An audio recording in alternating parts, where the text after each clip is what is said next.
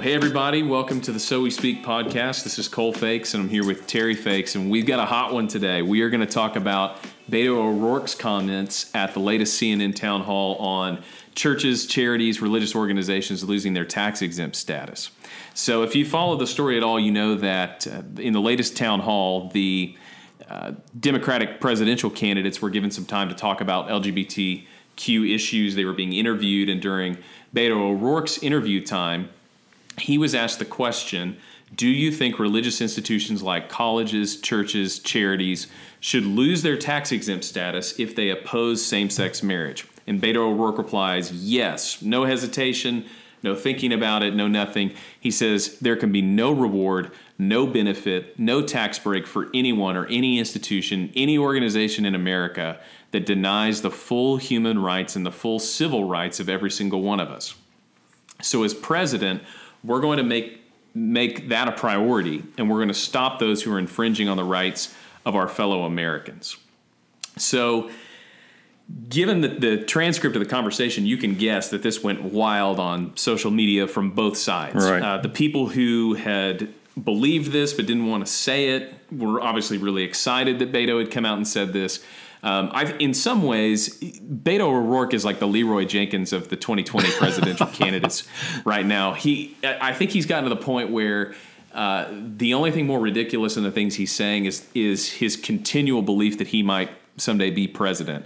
Uh, he, whether it's the gun things where he says, you, you know, the, the line for the Democrats had been sure, let's restrict gun access. Let's even, in some cases, go and, and confiscate guns when there's cause. But I don't think anybody had been willing to come out and say, yeah, you know what, actually, we're just going to take everybody's guns. And, and what does Right. Beto do? He says, we're coming for your guns. Yeah. Uh, same thing on religious liberty. I th- th- There are a lot of people on the left, I think, that, that wonder why churches are continuing to get tax exempt status, don't pay property tax, um, and, but they hadn't come out and said it. We'll leave it to Beto O'Rourke to come out and say, well, actually, we're going to strip everybody's tax exempt status, no doubt about it. Um, that's where he is in his campaign right now. And so, on the one hand, I think it's an error to fly off the handle and say this is what every Democrat believes about religious institutions.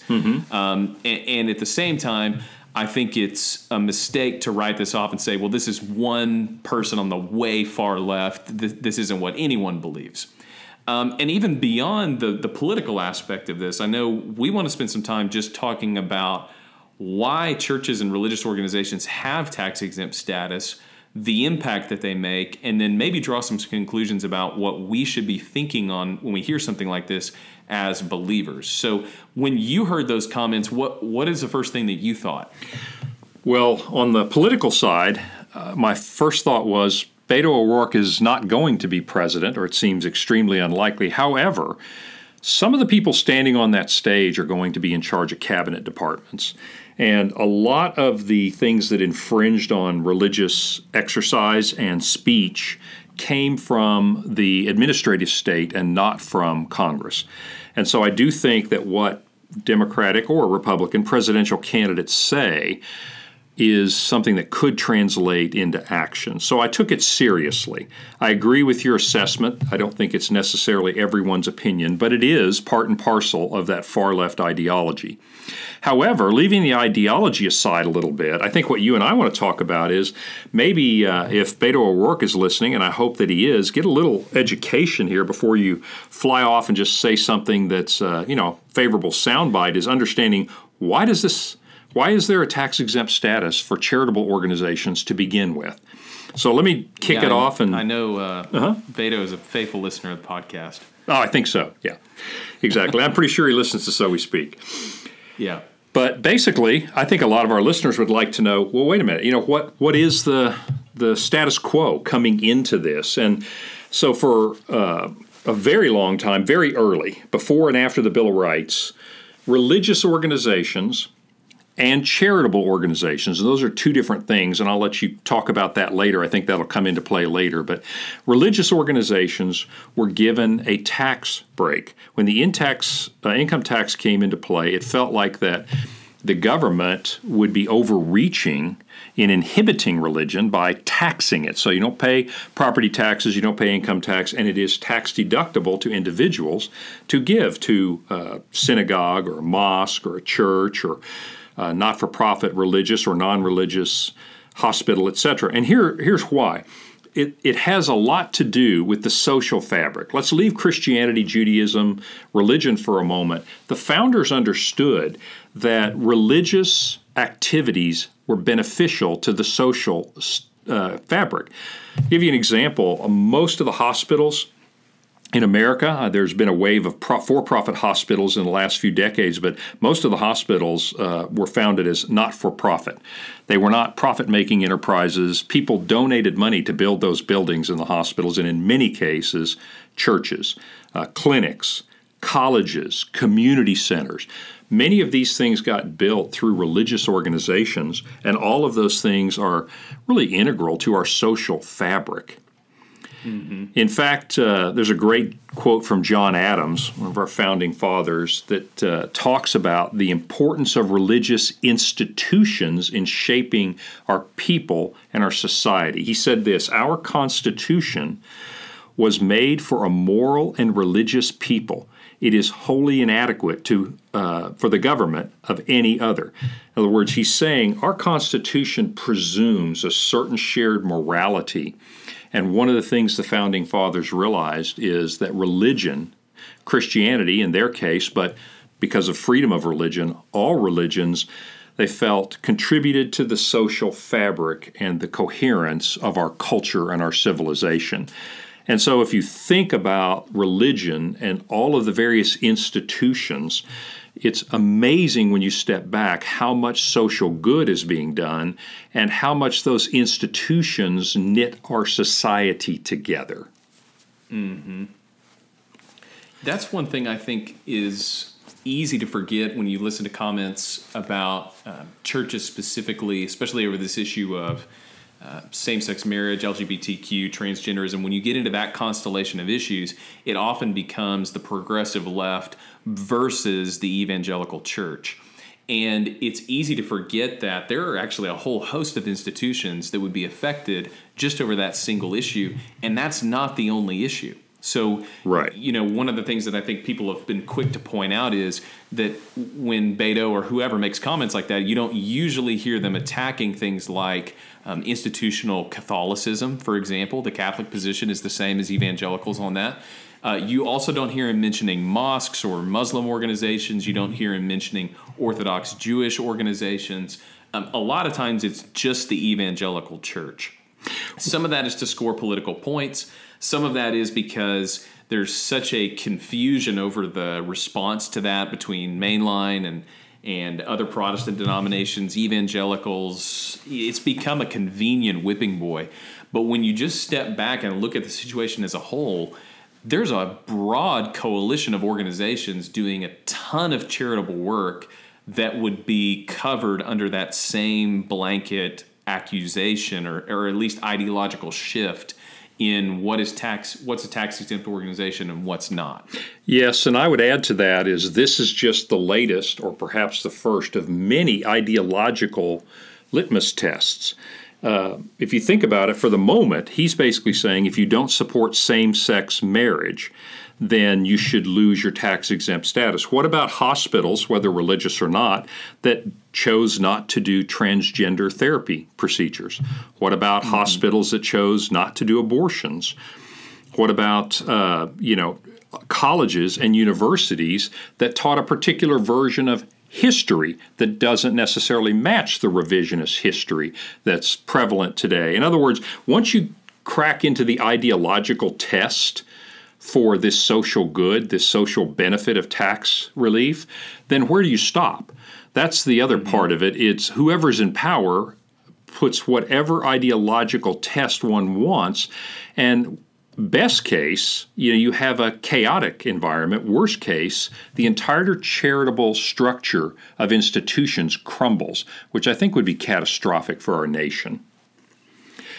I yeah, think I, I agree with that, and and I think one of the things that we have to remember is it's it's one thing to stand on a stage and declare that you don't need the help of evangelical charities or Christian charities, uh, and and charitable giving for that matter.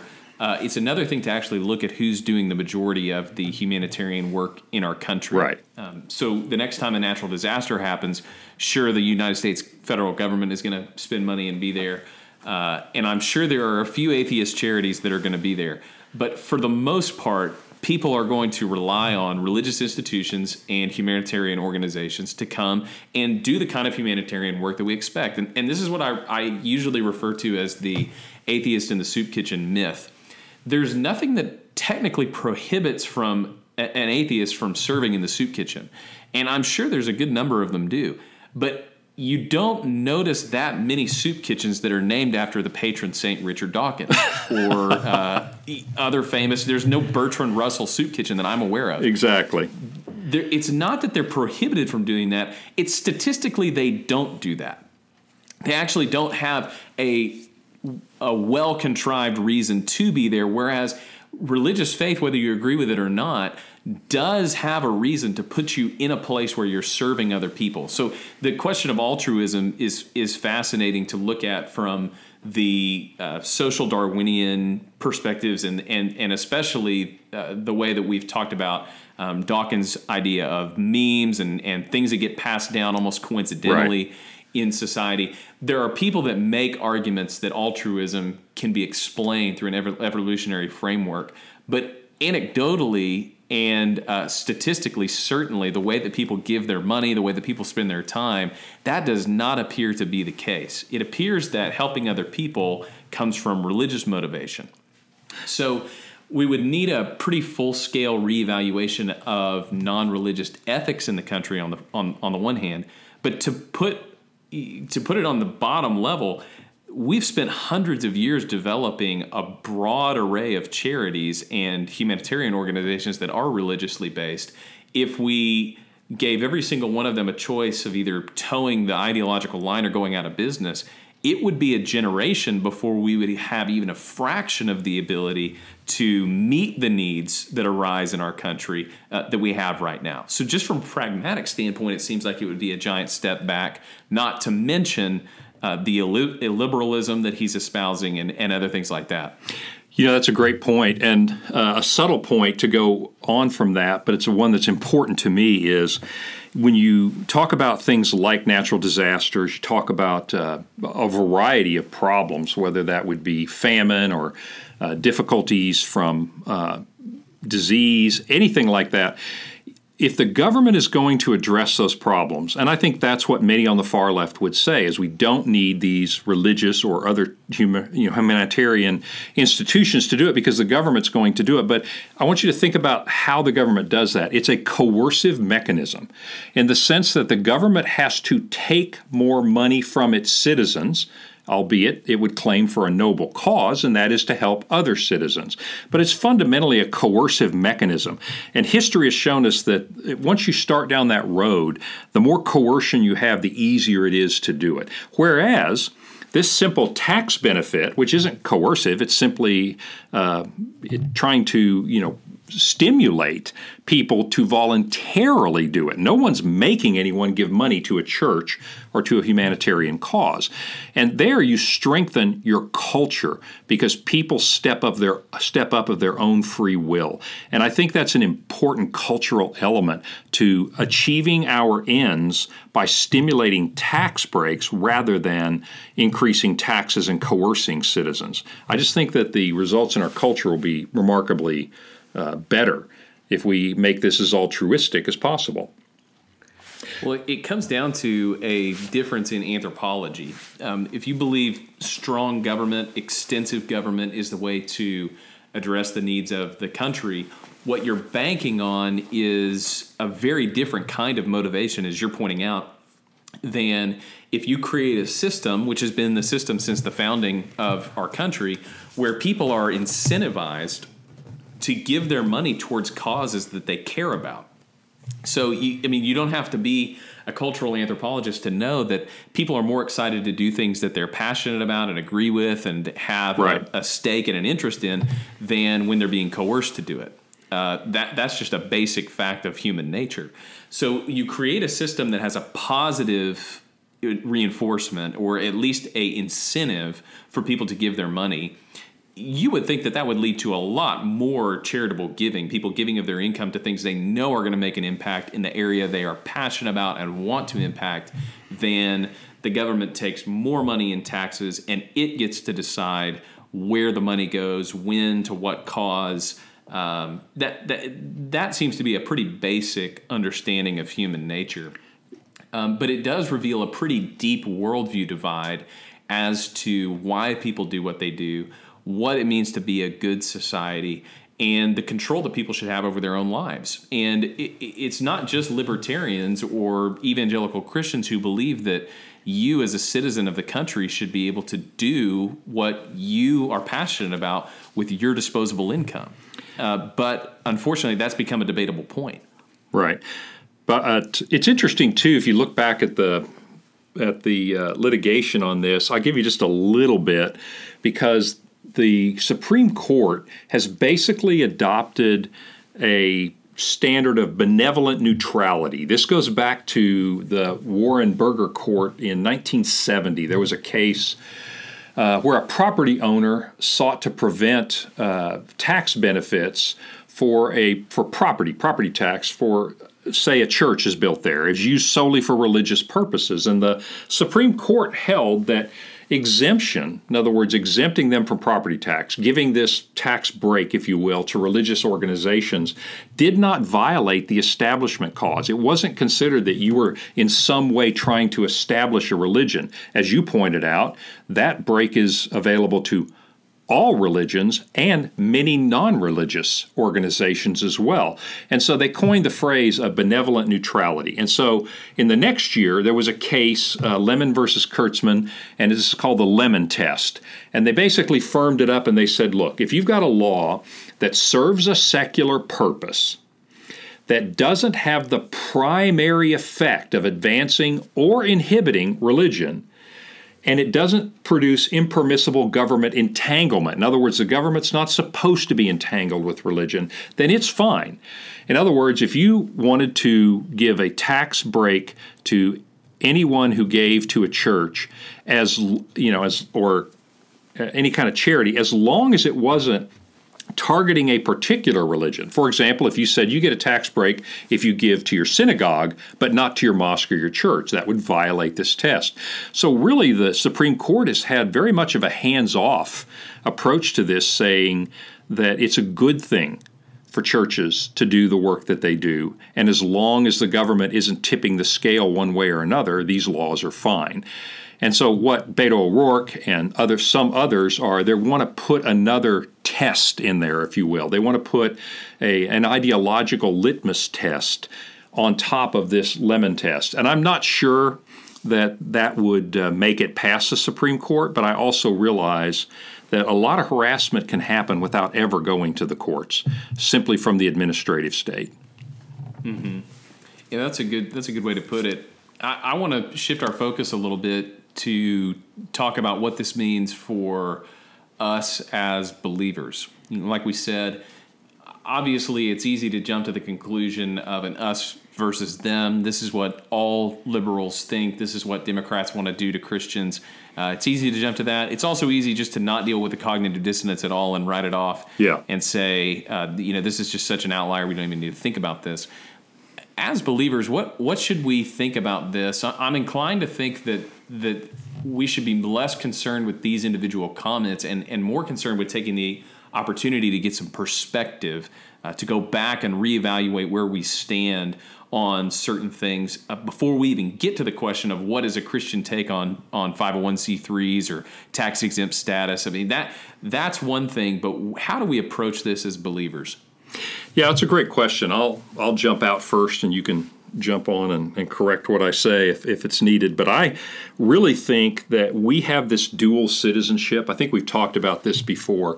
And my firm belief is since we live in a country where we have the right to vote, to lobby for free speech about this, we should speak up. We should vote. We should vote for things that make our mission and that is our mission is to spread the good news and to live out our Christ like lives. And I think things like this the right of free speech, the right of free exercise, the fact that we don't pay uh, donations, part of those donations to the government, we pour it all into our communities, are good things. And I would vote for those things. However, we realize that the church has been through a lot harder times than this. I mean, if you think about it, Cole, I suppose it's just a tiny little blip in history where anyone's tithe check was ever tax deductible. I don't suppose that's happened in much of history, and yet people have faithfully given uh, to the church, given to uh, the kingdom, because the reason that we give doesn't have anything to do with what we might get in terms of a tax break. Mm-hmm. So I think that we should be confident that however this turns out, the kingdom is going to move on, and faithful Christians are going to continue to give of their time and their resources and their money to invest in the kingdom of heaven. Uh, there's nothing magical about getting a tax break for it. Is it helpful? Yes. Would I vote to keep it? Of course. But in the end, I think uh, Christians will do what is needed to advance the kingdom. Yeah, I, I don't have much to add to that. I from from a perspective standpoint, and especially the the way that we are oriented towards an issue like this, I think is really important. And, and I would put it this way: as Christians, regardless of what the political issue is, we always need to be coming at something like this from a vision of what is right, rather than a fear uh, or mm-hmm. um, a sense of being scared of what we could lose if things don't go our way. So, it, as you pointed out, it, the majority of the history of the church, the church has not been getting favorable treatment from the government; has been getting unfavorable treatment from the government. Um, and in many places in the world right now, you know, they're not getting tax breaks in China; they're getting their churches shut right. down and exactly uh, buildings blown up and confiscated all over the world. And you know, I, I think the statistic is in the last hundred years, there have been more Christian martyrs than in any century in the history of the church. Things are not good around the world for Christians in certain places, and we need to not take that uh, for granted. Now, we don't need to carry guilt into our uh, donations. If anything, that should that should make us want to give more, since we have the opportunity that we do have. Right. But when it comes to thinking through something like Beto's comments, I, I always just want us to think hard about our motivation. Are we reacting because we're afraid or angry? Um, we stand to lose something. Well, sure, that's that's definitely true. But it's better if we argue based on what we are convicted is right before God. So we do believe, politically speaking, that living in a society where people are free to believe what they want to believe is good. Mm-hmm. We don't want to live in a a demagogic society from secular people who claim they don't have a religion. We don't want that. We also are not trying to establish a theocracy right. in the sense that we want to force people to convert. Now do we want to live in a society that reflects god's vision for our good and for the joy of all people? Absolutely. And we want politicians who believe that we want to vote along those lines like we we do want to be active towards that we, we're not indifferent to the way that people are treated in society. But at the same time, we don't believe that conversion comes primarily through the actions of the government. Right. So while we want to preserve a society that allows us to believe what we want to believe, no government can actually take that away from us, and no government can actually stand in the way of the gospel transforming people's hearts. And so when you think about it that way, I think it gives us a, a much better opportunity to articulate what we are about, what we believe the Bible says, what we the role we get to play in society as citizens as opposed to we're worried that we're going to lose our stuff or our ability right. to give in a certain way and that, that that is actually going to be an existential threat to our faith um, maybe the best thing that we can assert in a moment like this is there is no such thing as an existential threat to our faith exactly um, jesus is pretty clear about that uh, the gates of hell are not going to prevail against our faith that's a much bigger issue than uh, the progressive left and Beto O'Rourke. yeah. So I think when we come at it from that standpoint, we can be principled, we can be honest, we can be confessional, um, we can be firm and secure in what we believe, rather than reactive, fearful, uh, angry, uh, for for him or for other people thinking that way, that's probably our best move. I agree. Hey, listen, in the time we have left, let me invite our, our uh, listeners in on this. So I'm going to make an observation, then I want to ask you a question. And I would invite our listeners to give us, uh, chime in on this via email or contact us at sowespeak.com. But here's my observation this issue about tax, uh, losing a tax benefit status for, let's just restrict this now to the churches is a bigger deal than at any time in history because the way we do Christianity, I'm not condemning it, I'm simply observing, we have churches that have property. We have started hospitals that we bought and built buildings for. In other words, we have liabilities that the church never had before. And so it's a bigger issue because we actually have taxable property. And in, historically speaking, most churches really didn't have big buildings. I'm thinking go back many, many hundreds of years, but certainly into the first century. So here's my question for you. Let's suppose we both believe God is sovereign, and let's suppose that this does come to pass. Fast forward 20 years, 30 years, whatever, and churches are struggling because they're persecuted and they've lost their tax exempt status. Here's the question Would it be better to have a million churches with buildings, etc., like we have today, or to have 50 million house churches? In other words, what do you think about if we were forced to it? What would be the effect in America to go back to the first century model where there literally were no church buildings? There were 50 million house churches in America. Would that be a good thing or would that be a bad thing? What do you think, Cole? Uh, I, I don't know that I don't know that I can go with one of the two options here because what I what I want to point out in your question is the interesting thing is it's easy to romanticize the the first century and obviously there's a lot of house church movements out there that have done a lot of good and and uh, it's easy to sit back and criticize the big institutional church and mm-hmm. certainly the liabilities that come with that in in a situation like this one. But I, I want to assert that if the church loses its tax exempt status property tax ravages the ability to own buildings across the country. A lot of churches go out of business the church will not struggle because of financial situations. Right. Um, the institutional church, Christian organizations, specific churches will will struggle. But if the church struggles in America, it won't be because of uh, what the American government does. It'll be because of what believers choose to do or not do. It will reveal the state of the true church for people who um, have not trusted in Christ. And it will present a great opportunity for the church to begin to thrive in ways that are less easy to blend in with. I think if we were to mark this entire movement in American Christianity in the last generation, it would be a movement towards a place where it's a lot more difficult now than it was 10 years ago or 50 years ago, or we could probably argue 100 years ago, to be a comfortable cultural Christian, somebody who partakes right. of Christian culture but doesn't actually believe uh, the truth about Christianity. So by stripping the Christianity uh, out of the culture, it reveals the true state of the church. And so, in that case, I don't think it matters if you have a big institutional church. It doesn't matter if you have tons and tons of house churches. What matters is the Holy Spirit working in the hearts of believers um, and that that combined, meeting together as the Bible says,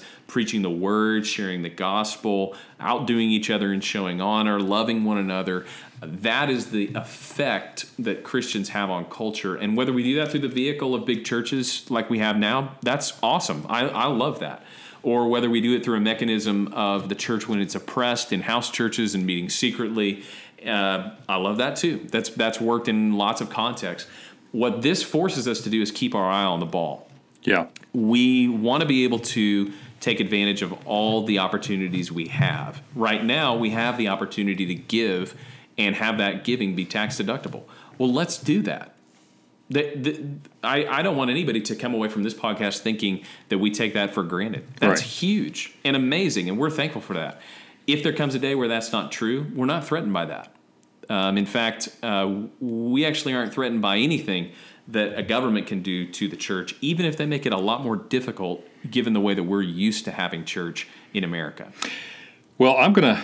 Uh, I agree with what you said, and I think uh, two two key points for me. One, your point is there is no existential threat to the church, because the church is ironically grown in some of the harshest conditions, historically speaking. But secondly, I also like the idea of stripping away the things that make it easy to be a Christian. I think that's true in my personal life. I know that when I'm too comfortable, it's very easy for me to fall into the parable of the sower.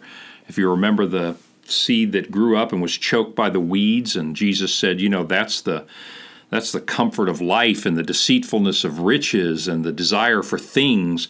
You know, it's easy to get comfortable when it's when uh, personally when I take that for granted. I think corporately as a body, it's also easy for us to make uh, a comfortable Christianity. And so I think that whatever happens, we should enjoy and use this benefit as long as we can, but I don't think we should be discouraged because I do think that the Holy Spirit prunes the church periodically, just like the Holy Spirit prunes us. Yeah, absolutely. I think my final my final thought on on that would be let's not let our cynicism keep us from taking advantage of the blessings that we have in America today. Right. And let's not let our comfort uh, keep us from facing the truth and bringing the gospel and all that it has for our lives um, to our neighbor and to our country.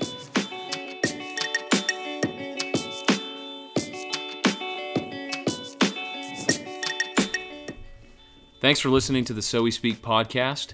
If you like what you hear, go ahead and leave a comment, leave a review, email us, tell us what you like about it, tell us what you'd improve about it. Thanks to all you guys who are listening, and we'll see you next week on the So We Speak podcast.